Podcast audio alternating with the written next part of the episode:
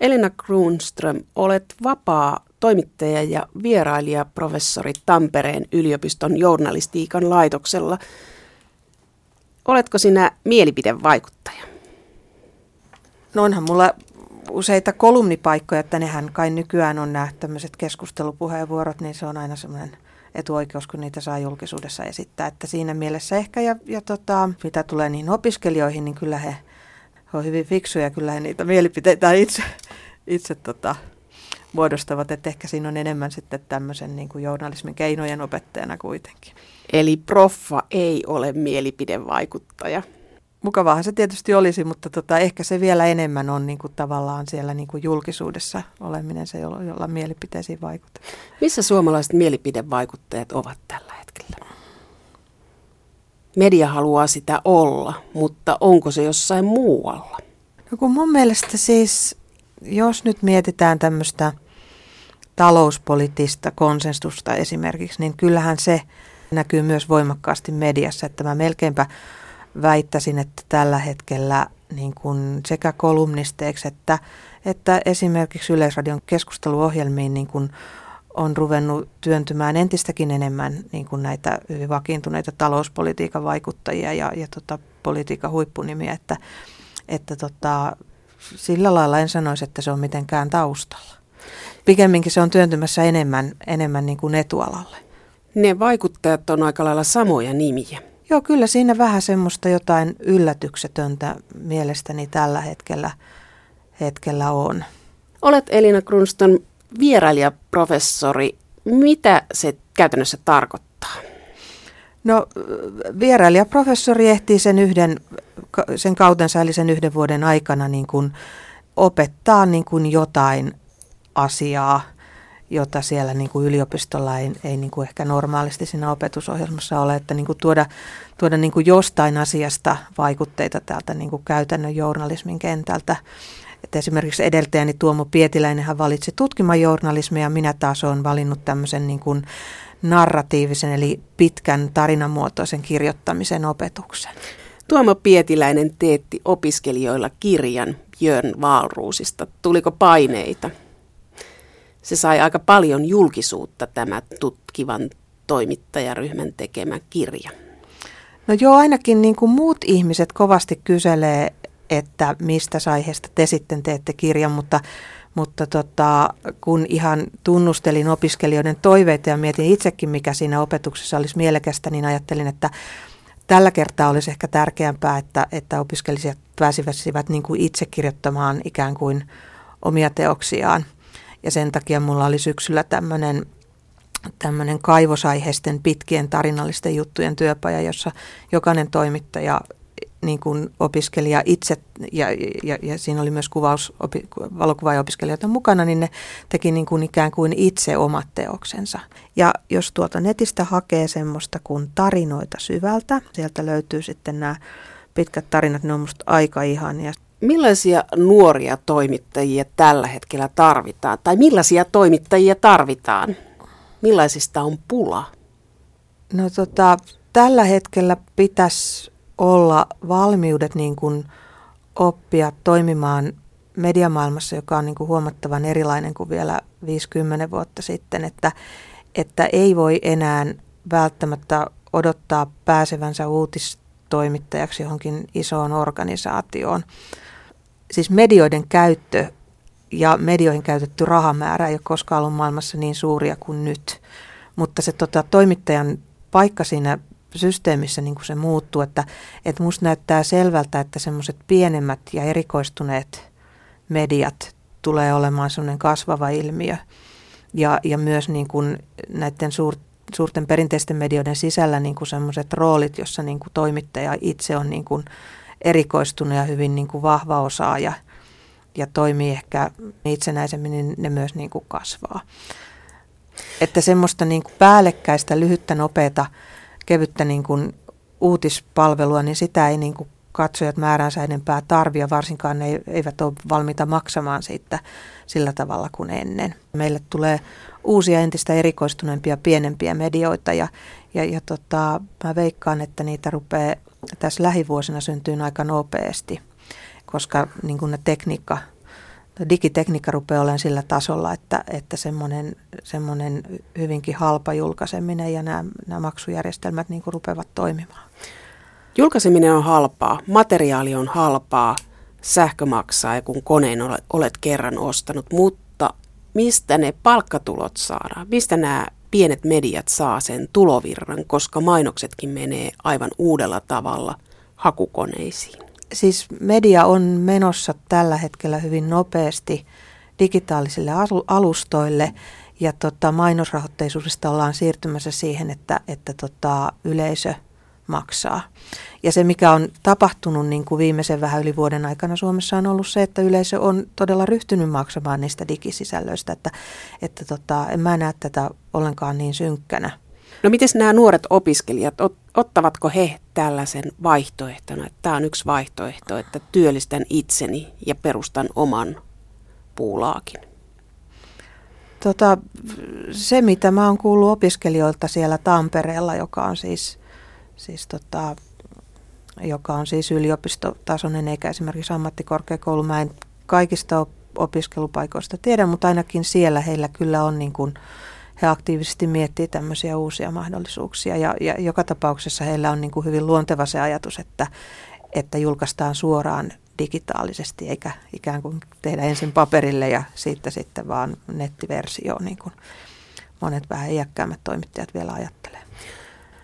Eli meillä on kasvamassa ihan uudenlainen sukupolvi, joka ottaa itse välineen haltuun ja on valmis kokoamaan sen rahoituksen, että ei niin, että se iso media on se ensisijainen työpaikka. Kyllä mä itse asiassa veikkaan, että monet niistä olisi hyvin tyytyväisiä, jos joku järjestäisi heille niin kuin valmiit puitteet tehdä sitä journalismia. Mutta tota, musta näyttää, että heillä on valmiutta myös tarvittaessa, ainakin valmiutta myös, myös tota tämmöiseen itsenäiseen julkaisemiseen, joka siis ruke, ru, ru, niin kuin alkaa olla ihan realistinen vaihtoehto. Olet itse pitkän linjan toimittaja, olet ollut päätoimittajana, vapaana toimittajana, toimitussihteerinä, eli erilaisissa tehtävissä. Mitä tämä työ näinä vuosina on opettanut sinulle? Kun opetat nyt nuoria, niin mitä tämä jo journalismi on sinulle opettanut? Yksi varmaan kaikkein niin kuin keskeisimpiä asioita on se, että, että tota, ihmiset on fiksuja. Suomalainen yleisö on hirveän fiksua ja he on niin kuin hyvin halukkaita niin omaksumaan, jopa maksamaan niin kuin aika vakavastakin sisällöstä, kunhan se on sitten niin kuin tehty riittävän hyvin ja elämyksellisesti ja jossain määrin niin kuin nautittavassa muodossa. Että tämä on niin kuin mulla ollut jo niin kuin tavallaan pitkään aika vahva ajatus, että, että tota, itse asiassa ihmiset haluaa vakavia aiheita, mutta sitten muodot voi olla niin kuin aika kevyitä ja elämyksellisiä. Väität, että media mitätöi ihmisten arvostelukykyä. Olen jossain keskustelutilaisuudessa kuunnellut sinua ja kun olet juuri tätä samaa sanonut, että, että viihteellistyminen on tullut massiivisena ja toisaalta mediatalot on unohtanut sen, että meillä on hyvin koulutettu väestö. Joo, siis eikö se ole periaatteessa niin, että pääkaupunkiseudulla työikäisistä on jo puole, yli puolet korkeakoulutettuja, että jos niin kuin esimerkiksi tällä alueella toimivat mediat niin kuin rupeaa sitten ihan hirveästi hakemaan tavista ja jotain semmoista niin kuin pienintä yhteistä nimittäjää, joka on niin kuin jotain semmoista hyvin, hyvin, niin kuin arkis, hyvin arkisia ilmiöitä, niin silloin he ei ehkä niin kuin tyydytä sitä tarvetta, joka sillä heidän niin kuin yleisöllään on. Että ihmiset hän haluaa niin kuin semmoisia niin kuin, niin kuin helppolukuisia, nautittavia niin kuin juttutyyppejä ja ohjelmatyyppejä. Toimittajan pitäisi joka aamu herätä ja kysyä, että onko se, mitä minä aion nyt tehdä, niin varmasti uutta sille lukijalle. Että tämä on nyt ainakin se niin kuin pienin, niin kuin pieni, pienin kriteeri, että, että sen pitää olla uutta sille yleisölle ja sitten vielä niin kuin jotenkin ehkä heidän tärkeäksi kokenemaansa asiaa. Mutta jos se on toisaalta liian uutta sille toimittajallekin, ettei siitä saa kiinni. Meidän pitäisi tar- tarjota uutta, mutta uuden tarjoaminen edellyttää perehtyneisyyttä. Niin, joo. joo. Mutta millä tavalla toimittajuus on muuttunut niinä vuosina, kun itse olet ollut toimittaja? Minusta tuntuu, että, että me ollaan jollain lailla nyt palaamassa juurille sillä lailla, että, että tota, sitten median murroksesta on puhuttu toistakymmentä vuotta. Jo silloin, kun mä olin markkinointi- ja mainonnassa ihan 90-luvun lopussa, niin silloinhan oli tämä niin kutsuttu mobiilikupla ja sielläkin näitä tämmöisiä hassuja VAP-kännyköitä kokeiltiin, jossa nämä niin kuin digisovellukset oli semmoisia niin hitaasti latautuvia pikseli, pikseleitä siinä. Sitten kaikki toimittajat on ollut oikeastaan koko 2000-luvun jotenkin kovin hermostuneita ja hengästyneitä siitä, että jokaisen pitäisi oppia kaikki mahdolliset asiat niin kuin digitaalisesta julkaisemisesta ja, ja mahdollisesti keksiä joku oma liiketoimintamallikin, että sitä journalismia voitaisiin tehdä. Niin nyt me ollaan juuri ihan näinä vuosina tai tällä hetkellä niin kuin siinä kohdassa, jossa samaan aikaan kun tämä tämmöinen perinteinen media, paperilehdistö ja televisiokin, niin niiden kuluttaminen vähenee todella nopeasti. Mutta sitten samaan aikaan ää, yleisö on ruvennut käy, käsittämättömän nopeasti käyttämään esimerkiksi älypuhelmia ja maksamaan mediasisällöistä. Ja sitten samaan aikaan on tullut esimerkiksi HTML5. Niin Eli? Kun, ää, tota, toi, toi nettikoodaus-ohjelmisto, joka on sillä lailla alusta riippumaton, että se tekee helpommaksi, että voidaan sitä samaa sisältöä tehdä esimerkiksi PClle ja, ja tota Applen alustoille. Ja, ja sitten on kehittymässä nämä maksamismenetelmät. Niin mulle on aivan viime kuukausina tullut sellainen olo, että mä voin yhtäkkiä unohtaa tämän kaiken digitalisoitumisen ja palata takaisin siihen vanhaan ja miettiä, että miten mä esimerkiksi kirjoitan vaan mahdollisimman hyvän tarinan, koska ne on niin nopeasti syntymässä ne niin kuin uudet digitaaliset julkaisukanavat ja maksumuodot, että, että niitä ei tarvitse niin kuin jokaisen toimittajan enää koko ajan hermostuneena miettiä. Mutta Elina, olet sanonut myös, että valta pitäisi saada takaisin toimittajille. Mitä tarkoitat sillä? No siinä on ehkä ollut semmoinen, että kun niitä on haettu niitä toimintamalleja siellä uudessa digitaalisessa maailmassa, niin, niin, niin toimituksia on organisoitu semmoisiksi niin kuin teollisiksi koneistoiksi, joissa on semmoisia toimittajia, jotka joutuu tekemään tosi paljon ja tosi moneen kanavaan, että ne joutuu tekemään sekä, sekä nettiin että telkkariin että radioon ja kirjoittaa sen jutun ja, ja tota, ne ei sitten pääse niin kuin tavallaan, tavallaan niin kuin syventämään omaa asiantuntemustaan, eikä niillä ole sellaisia paikkoja niin kuin kirjoittaa tämmöisiä perusteltuja analyyttisiä näkemyksiä. Ja tota, tämä on musta myös niin kuin muuttumassa, että nyt niin kuin yleisö, haluaa, yleisö haluaa vähemmän, mutta niin kuin syvällisempää ja, ja ehkä paremmin kerrottua. Ja tässä on pitkään sinun sanojesi mukaan tuotettu myöskin massaa ja persoonattomuutta yleisölle. Mm, joo, joo. Työkulttuuri on muuttunut, että yhä enemmän toimittajia on toimitusten ulkopuolella. Että tilastollisesti se määrä on lisääntynyt. Näkyykö se journalismissa sinun mielestäsi?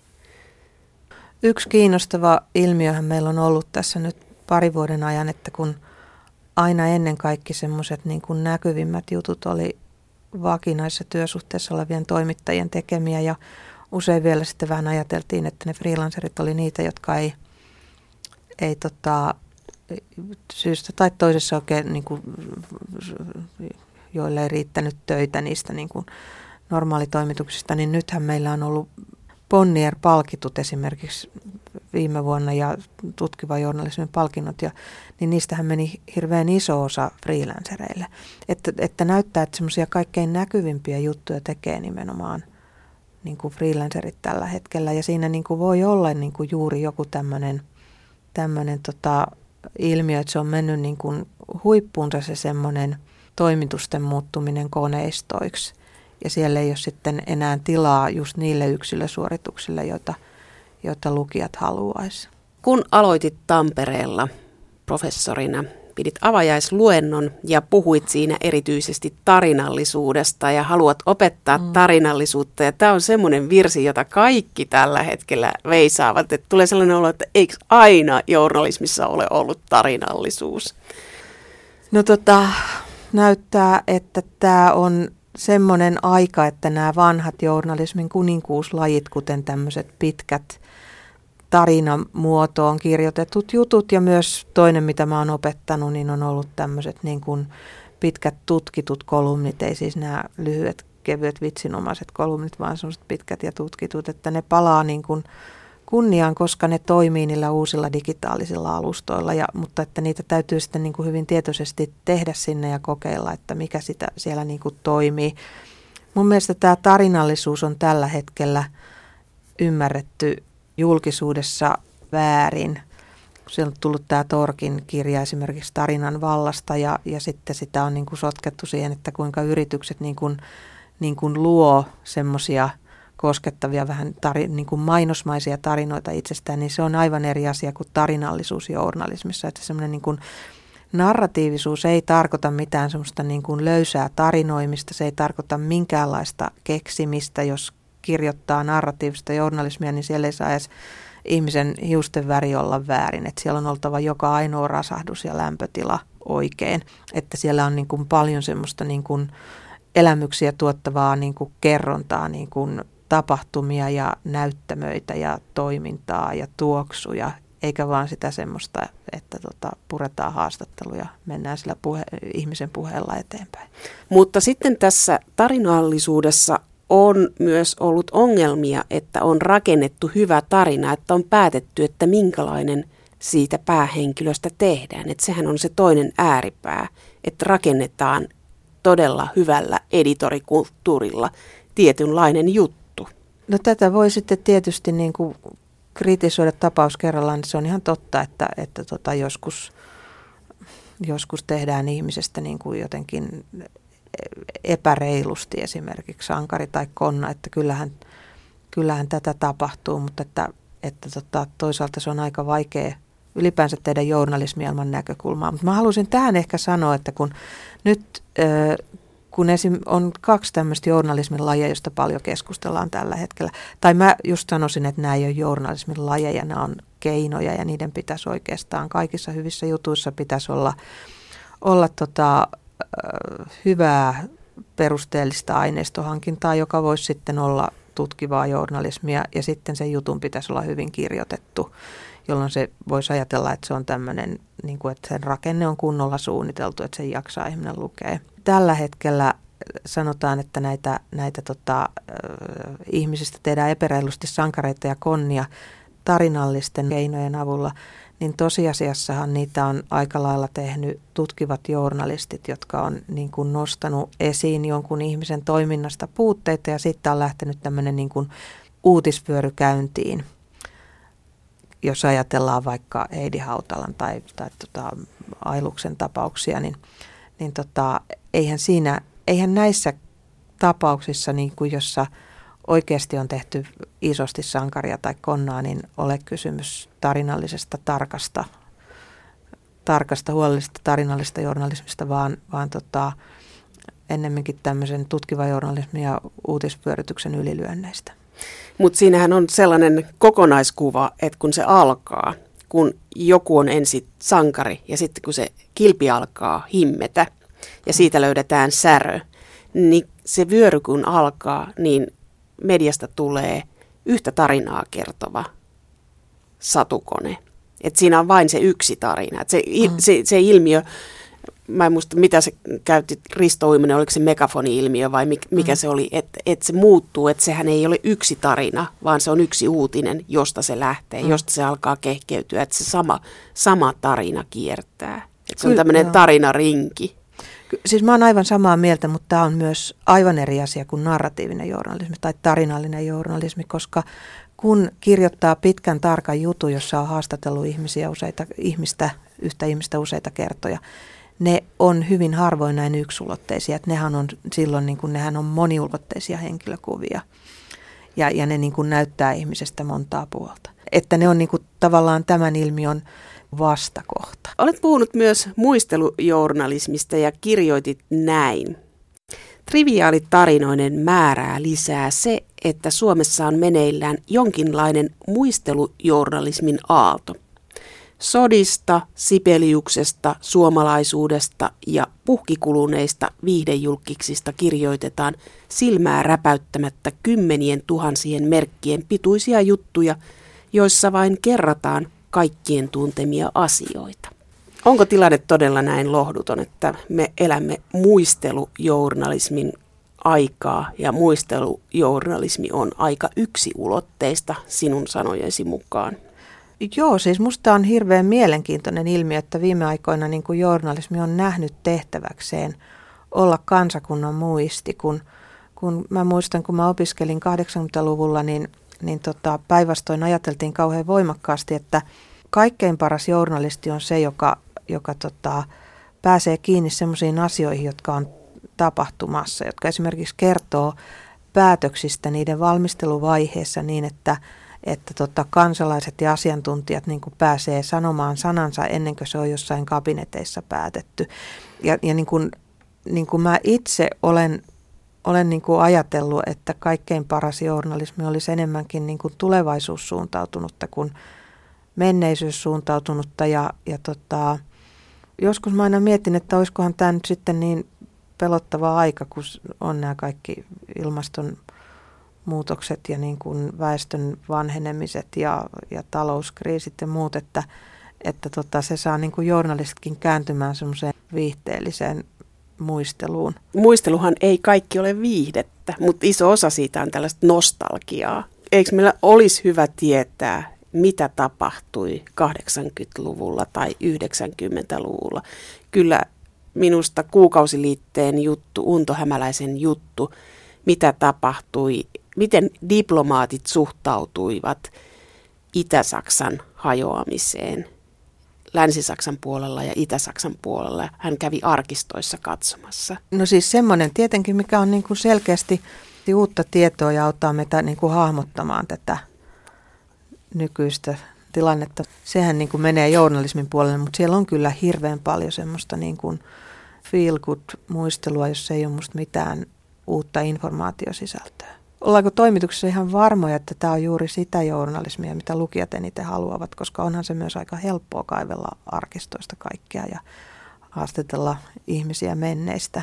Ehkä se voi tarkoittaa sitä, että ihmiset tykkää toistosta. Sama juttu toistuu vuodesta toiseen. Joo, mutta sitten se on myös aika edullista tehdä, että, että tota, että mä en ole aina ihan varma, että, että, että perustuuko nämä ratkaisut siihen, että mitä ihmiset haluaa. Miten mediassa näkyy tänä päivänä tavallinen ihminen? No musta me on päästy semmoisesta niin kuin pari vuotta sitten mediassa vallalla olleesta niin kuin tavishypetyksestä niin kuin aika paljon jo eroon. Siinä oli vielä semmoinen käsitys, että se tavis on jotenkin niin kuin yhtenäinen ilmiö, että kaikki tavikset on jotenkin samanlaisia ja ja tota, sitten tehtiin aika paljon semmoisia tavallisten ihmisten tavallisista asioista niin kuin juttuja ja se on musta niin kuin mukavalla tavalla vähentynyt. Mutta se tärkeä asiahan on tietää, että mikä, mitä se niin kuin keskimääräinen, mistä se keskimääräinen kuuntelija tai katsoja tai lukija on kiinnostunut. Että siinä mielessä niin kuin se tavis pitäisi huomioida. Onko suomalainen media eliitin mediaa?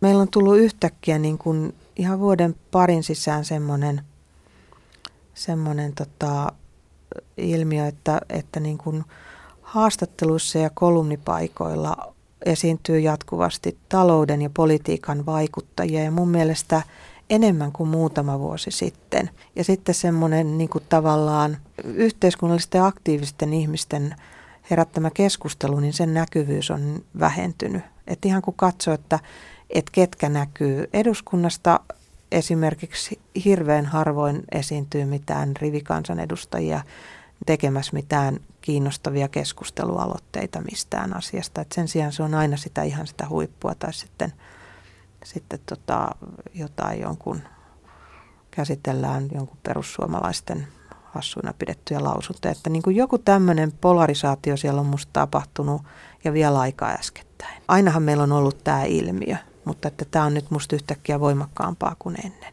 Johtuuko tämä mediasta, että media hakee vain tiettyjä asiantuntijoita, vai onko siihen syynä se, että media suojelee joitakin päättäjiä, että eduskunnasta otetaan vain tietyt päättäjät, että ei pyydetä lausuntoa sellaiselta, joka ei sitä osaa antaa?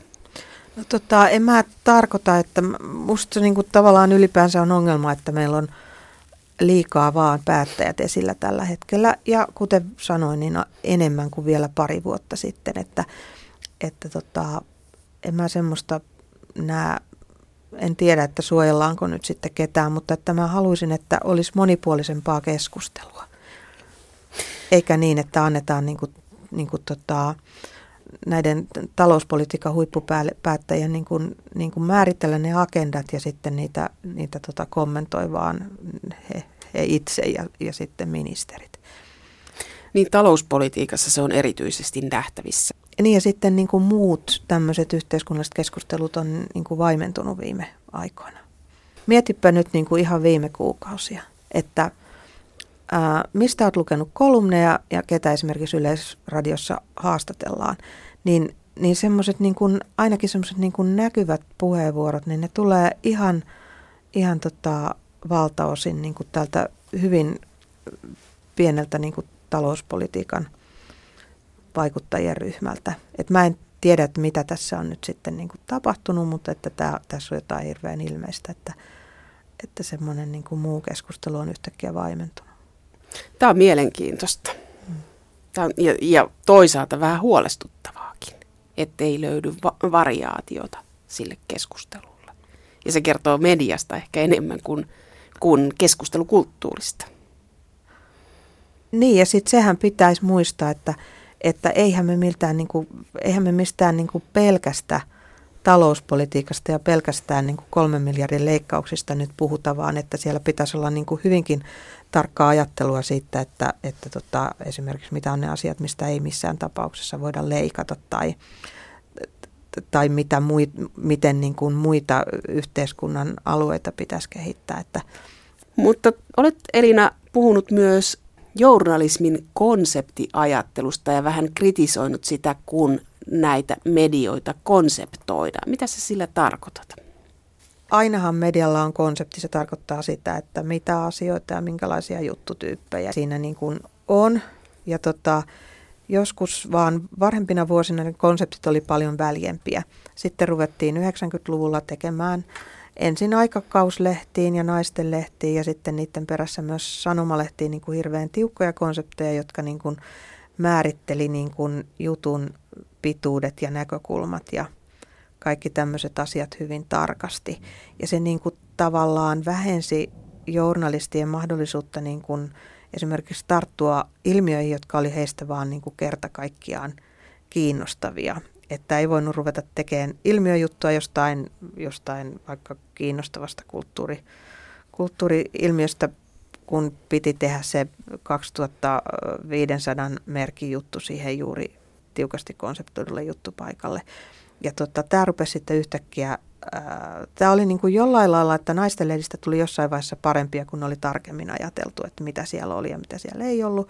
Mutta mä oon vaan kirjoittanut siitä, että tämä kehitystie on mennyt niin kuin liian pitkälle, että, että sitten on ollut näkyvissä myös sitä, että, että lukijat on ruvennut kyllästymään, ne on kyllästynyt niihin kaikkein konseptoiduimpiin lehtiin, koska ne ei ole sitten enää tarjoa niin kuin riittävästi sitä semmoista uutta ja yllättävää. Journalismiin tulee uusia malleja. Long play, datajournalismi. Mitä nämä uudet mallit tuo? Tuoko ne sisältöön jotain? No tota siis long play on, äh, on tota, tämmöinen, äh, se on ansaintalogiikka enemmänkin mun mielestä, että se on niin kuin alusta ja se on niin kuin, niin kuin tapa saada jutuista rahaa. Että se on juuri tätä niin kuin mainitsemaani uutta digitaalista julkaisemista ja, ja tota tämmöinen niin pieni media. Datajournalismi on sitten taas yksi journalismin keino, jota voidaan niin kuin eri tavoilla ja eri asteisesti soveltaa muissa medioissa, että, että kyllähän ne molemmat tuo, tuo jotain uutta. Mun mielestä longplay on oikeastaan se meidän aikakautemme tapa perustaa uusia medioita, saada uusia niin kuin, näkemyksiä, saada niin kuin monipuolisuutta siihen, että mitä tässä mediamaailmassa on. Ja, ja tota, se on vähän niin kuin uusi lehti. Ja sitten taas datajournalismi on, on tota, erittäin hyvä renki, mutta huono isäntä että tota, datajournalismin avullahan on, on niin kuin saatu aikaan esimerkiksi selvitelty, selvitelty, kun on yhdistetty, siis sehän on sitä, että, että yhdistetään ja, tai käsitellään erilaisia niin kuin data, tilastoja tai tämmöisiä datasetteja ja on saatu selville esimerkiksi niin kuin niin kuin päättäjien ja, ja, ja tota, etujärjestöjen esimerkiksi suhteita ja saatu näistä kauhean hyviä uutisia aikaiseksi. Tai tehty hienoja kaavioita siitä, että missä, missä tota, niin kuin risteyksissä on eniten liikenneonnittomuksia ja niin poispäin. Mutta sitten se voi olla vähän huono isäntä myös, että on saatu myös aikaan semmoisia niin kuin, niin kuin tota, aika vaikeasti avautuvia kaavioita, jotka vie hirveästi tilaa mediassa ja aiheuttaa lukijoille lähinnä päänsärkyä, kun sitten rupeaa katsoa, että mitä tämä kaikki, kaikki tota datamäärä tässä tarkoittaa. Joo, siitä on viime ajoilta esimerkkejä näistä vaikeista kaavioista, joita ei jaksanut katsoa, että mitä tämä tarkoittaa, että en ota mm. selvää, että onpa hieno kaavio, varmaan on ihan hyvä, että päälehdestä löytyy tämmöinen. Sitten toisaalta on tällaisia, että että se, mikä herätti hirvittävän paljon keskustelua vuodenvaihteessa, oli Helsingin Sanomien luokkakone. Siitä puhuttiin, no se osui aikaan, että oli vähän uutisia, niin se puhutti monta päivää ja eri, eri medioissa. Mun mielestä ei ollut mikään täydellinen suoritus. Mä en esimerkiksi itse päässyt siinä tällä professoritittelillä edes asiantuntijaksi muistaakseni, mutta mun mielestä se oli kuitenkin aika tärkeä avaus siihen, että ihmiset oli ne mitä mieltä tahansa siitä, että ne rupesivat niin kuin miettimään, että, että miten meidän yhteiskunta tällä hetkellä jakautuu.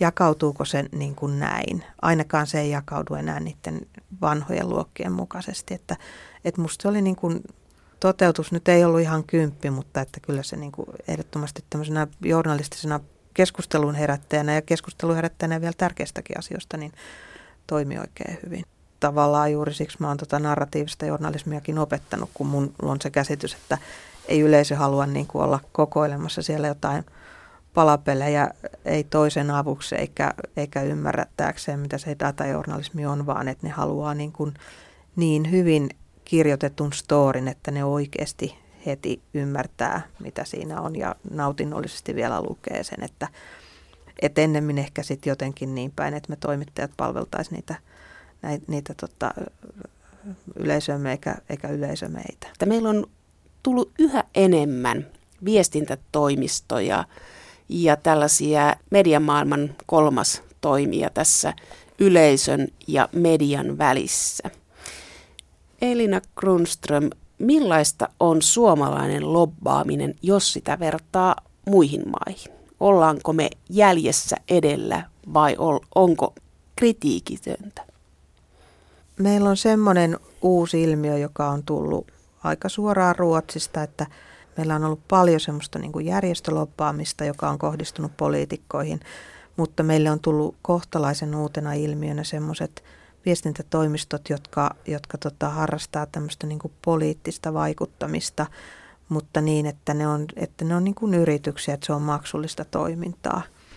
Ja tota, ja sitten meillä on vielä musta niin kuin on selvästi sidoksissa siihen, että meillä on nykyään esimerkiksi ministereillä isommat avustajakaartit kuin aiemmin ja ne on, ne on tota, poliittisesti nimitetty, että näillä henkilöillä ei ehkä, niiden on vaikea työllistyäkin muuten, niin sitten on tullut ihan nopeasti ihan niin kuin muutamassa vuodessa tämmöinen niin kuin urati, että ollaan vähän aikaa valtiohallinnossa ja ministeriön avustajina ja mennään sen jälkeen niin kuin viestintätoimistoon tiedetään, miten, miten tota, päätöksenteko toimii niin kuin ihan tarkalleen ja on paljon suhteita ja, ja tota, sitten harrastetaan sellaista niin kuin poliittista vaikuttamista ja, ja tota, kyllä mä toivoisin kovasti, että me saataisiin tähän sellaisia sääntöjä, joita on esimerkiksi EU-ssa, että se olisi avoimempaa. Siellähän ei ole tällä hetkellä mitään sellaisia pelisääntöjä sitten, että pitäisi julkistaa, että kuka, kuka niin kuin mitäkin asiaa loppaa ja niin kuin tämmöisten kaupallisten toimistojen kautta. Mutta toisaalta, jos tähän lobbaamiseen halutaan rajoja tai näkyvyyttä, niin jos ajattelee, että mikä tahansa hyvän tekeväisyysjärjestö on lobbausjärjestö, tämmöiset sosiaalijärjestöt on lobbausjärjestöt, että mikä on se lobbaaminen, mikä tarvitsee avata? No siis EU-ssahan mun käsittääkseni myös tämä tämmöinen – järjestöloppaaminen ja järjestöloppaajat mm, niin kuin on, on niin kuin rekisteröity ja se on niin kuin avointa. Jos tota, on vaikka toimialajärjestö, joka edustaa niin kuin koko toimialan etua, niin, niin se on niin kuin jotenkin niin kuin tavallaan avoimempaa ja sitä on niin kuin helpompi pitää tarpeellisenakin jopa kuin, kuin semmoista loppaamista, että, että tota, lopataan yhden yrityksen niin kuin erityisetuja niin kuin, ja sitten vielä niin, että se ei ole missään määrin julkista. Jos nämä poliittiset päättäjät menee vaikkapa niin kuin etujärjestöihin, niin, niin kaikki niin kuin tavallaan tietää, että mitä he niin kuin edustaa ja mitä he niin kuin tekee ja sitten he voi niin kuin tehdä sitten johtopäätöksiä vähän vapaammin, mutta tämä on sitten niin kuin kokonaan, kokonaan piilossa, että mitä siellä tapahtuu näiden yksityisyrittäjien, yksityisten yritysten kautta. Niin ja etujärjestöt on sellaisia, että etujärjestöt ovat omassa asiassaan jopa kuultavina eduskunnassa. Että se lobbaus on niin avointa, mutta tämmöinen toimisto, joka ajaa jotakin hanketta, niin me emme tiedä, että mikä se on. Mm. Tuossa joulun alla julkisessa sanassa puhuttiin hyvän tekeväisyydestä ja Amnestin toiminnanjohtaja Frank Johansson on tehnyt siitä kirjan tai toimittanut kirjan ja hän puhui siitä, että Suomessa suhtaudutaan myös hyvän tekeväisyysjärjestöihin aika kritiikittömästi mediassa, koska ne ovat hyvän tekijöitä, niin media ei esimerkiksi kerro, kenen rahoilla matkustaa johonkin kehitysyhteistyökohteeseen, että reilun pelin sääntöihin kuuluisi, että kerrotaan, kuka tämän matkan rahoitti. Mä oon samaa mieltä mun mielestä, että olisi ihan hyvä, että juttujen lopussa ruvettaisiin mainitsemaan, jos, jos tota, vaikkapa joku järjestö on rahoittanut sen matkan. Toinen, mitä mä toivoisin, olisi, että kun ulkomaan toimittajat käyttää fiksereitä, niin että sitä toimintaa avattaisiin pikkusen enemmän, että keiden ihmisten avulla on ylipäänsä ollut niissä ulkomaan kohteissa ja, ja tota, esimerkiksi mitä edustaako konflikti jotain osapuolta tai onko se kansalaisjärjestöistä tai, tai tämmöisistä. Että musta sitä voisi niin kuin, niin kuin mainita ylipäänsä niin kuin kertoa pikkusen enemmän tästä. Eli fiksereillä tarkoitetaan niitä henkilöitä, jotka paikan päällä järjestävät toimittajille tapaamisia, tilaisuuksia, järjestävät matkoja, siis tekevät mahdolliseksi esimerkiksi sotatoimialueella liikkumisen, niin ei voi tietää, kenen, kenen joukoissa tämä fikseri seisoo. Että se pitäisi kertoa, mistä se järjestäjä tulee. No Mutta sehän voisi tarkoittaa, että silloin se matka tyssäisi siihen. En mä usko, siis mä luulen, että ne on usein ihan tämmöisiä professionaaleja fiksereitä, mutta mä vaan ylipäänsä toivoisin, että niin kun näissäkin jutuissa olisi avattaisiin pikkusen enemmän niitä jutun tekoprosesseja, että, että niistä voisi siellä jutun lopussa pikkusen kertoa. Tässähän on nyt semmoinen niin hassu ristiriita, että samaan aikaan kun ihmiset ei haluaisi tietää kaikkia niitä yksityiskohtia ehkä tota, datajournalismin tai, tai tutkivan journalisminkaan niin kuin tekoprosesseissa, niin niistä kerrotaan ihan hirveästi, mutta sitten kun on näitä niin kuin pitkiä juttuja, jotka niin kuin sit va- vielä vaikuttaa ihmisten niin kuin tunteisiin ja niin kuin mielipiteisiin, niin, niin siellä ei niin kuin yhtään avata, että, että ketkä ovat olleet apuna niitä tätä tekemässä. Että sehän voisi myös olla vähän niin kuin sitä, että antaa vähän kunniaanikin niille, joille se kunnia kuuluu näiden ulkomaan journalistien osalta vierailija professori Elina Grunström. Tulee sellainen olo median suhteen, että media mielellään kertoo, että miten, miten lasketaan kuitteja, miten tehdään datajournalismia, mutta sitten kun mennään alueelle, josta meidän todella pitäisi tietää, niin sitten ollaankin hiljaa. Että ei mediakaan niin avoin itse ole. Nämä on myös traditioita, että mitä kerrotaan ja mitä, mitä ei. Ja tota, Uskotko, että nämä traditiot murtuvat? No siis... Kaikki vaativat avoimuutta, mutta kukaan ei usko, että sitä tulee media kaikista eniten vaatii no sitä siis joka paikkaan. Tämä, tämähän siis, tästähän ei ole paljon puhuttu, puhuttukaan, että pitäisikö esimerkiksi fiksereistä kertoa pikkusen enemmän, että, että mä nyt tämmöistä muutosta näe tässä, tässä tulevan, mutta se saattaa myös olla vaan, että ulkomaan toimittajat eivät ole tulleet sitä ihan niin kuin loppuun asti ajatelleeksi. Siinähän on niin kuin myös sitä niin kuin fiksereitä halutaan suojella, koska he niin kuin jää näille kriisialueille esimerkiksi mutta että, että mua itseäni esimerkiksi kyllä kiinnostaisi se kovasti. Että. Elina Grunström, kerro tässä lopuksi, että mitä journalismille Suomessa pitäisi tehdä tällä hetkellä? Mikä on se asia, mitä pitäisi eniten muuttaa? Tota, meillähän on nyt tällä hetkellä niin kuin menossa tämä keskustelu mediatuista. Ja tota, mun mielestä siinä olisi hirveän nyt tärkeä huomioida se, että – että meillä pitäisi luoda toimintaedellytykset uusien digitaalisten medioiden syntymiselle. Tilanne on minusta tällä hetkellä tosi huono. Meillä oli harkinnanvaraista lehdistötukeakin vielä aika paljon siinä vaiheessa, kun vuonna 2007 sekä harkinnanvarainen että tämä perinteinen parlamentaarinen lehdistötuki yhdistettiin puoluetukeen. Eli juuri ennen digitaalista murrosta meiltä hävitettiin tämmöinen lehdistötuki käytännössä kokonaan. Ja tota, sitten samaan aikaan näillä uusilla digitaalisilla medioilla on 24 prosentin arvonlisävero, kun nämä vanhat paperilehdet niin maksaa 10 prosentin arvonlisäveroa. Ja sitten kun se markkinointi vielä maksaa näissä digitaalisissa medioissakin, niin, niin sieltä on jotenkin niin kuin, niin kuin kohtuuttoman vaikea niin kuin synnyttää niitä niin kuin uusia medioita. Tämä on sellainen asia, mikä meillä on mun mielestä tällä hetkellä niin kuin pahasti pielessä, että meillä on nyt näyttää käyvän niin, että nyt niin kuin perinteinen kaupallinen paperimedia tulee sieltä, tai perinteinen kaupallinen media tulee sieltä alas tosi nopeasti. Mutta, mut, ja tota, se uusi digitaalinen media olisi syntymässä ja se olisi tavallaan niin kuin jo teknisesti aika helppoa. Mutta tota, nämä niin kuin, meidän niin kuin verotus- ja tukirakenteet on semmoiset, että sieltä ei taida tulla niin kuin mitään niin kuin pientäkään, pientäkään tukeen näille startupeille. Ja, ja tämä voi niin kuin johtaa siihen, että, että, tota, että meidän niin kuin medi, median niin kuin moniarvoisuus kapenee ihan syyttä suotta semmoisena aikana, kun tarvittaisiin näitä uusia yrittäjiä. Tässä terveisiä poliittisille päättäjille, mutta mitäs mediatalojen itse pitäisi tehdä journalismille? Kyllä siellä niin kuin hirveästi oikeita asioita tehdään ja, ja hirveästi yritetään, että että tämä on nyt semmoinen aika, että, että tota, laatuvaatimukset kasvaa ja maksuhalut vähenee. Ja, ja tota, musta on aika hienosti monessa paikassa oivallettu, että, että, että yritetäänkin tehdä ehkä vähän vähemmän, mutta niin kuin laadukkaampaa.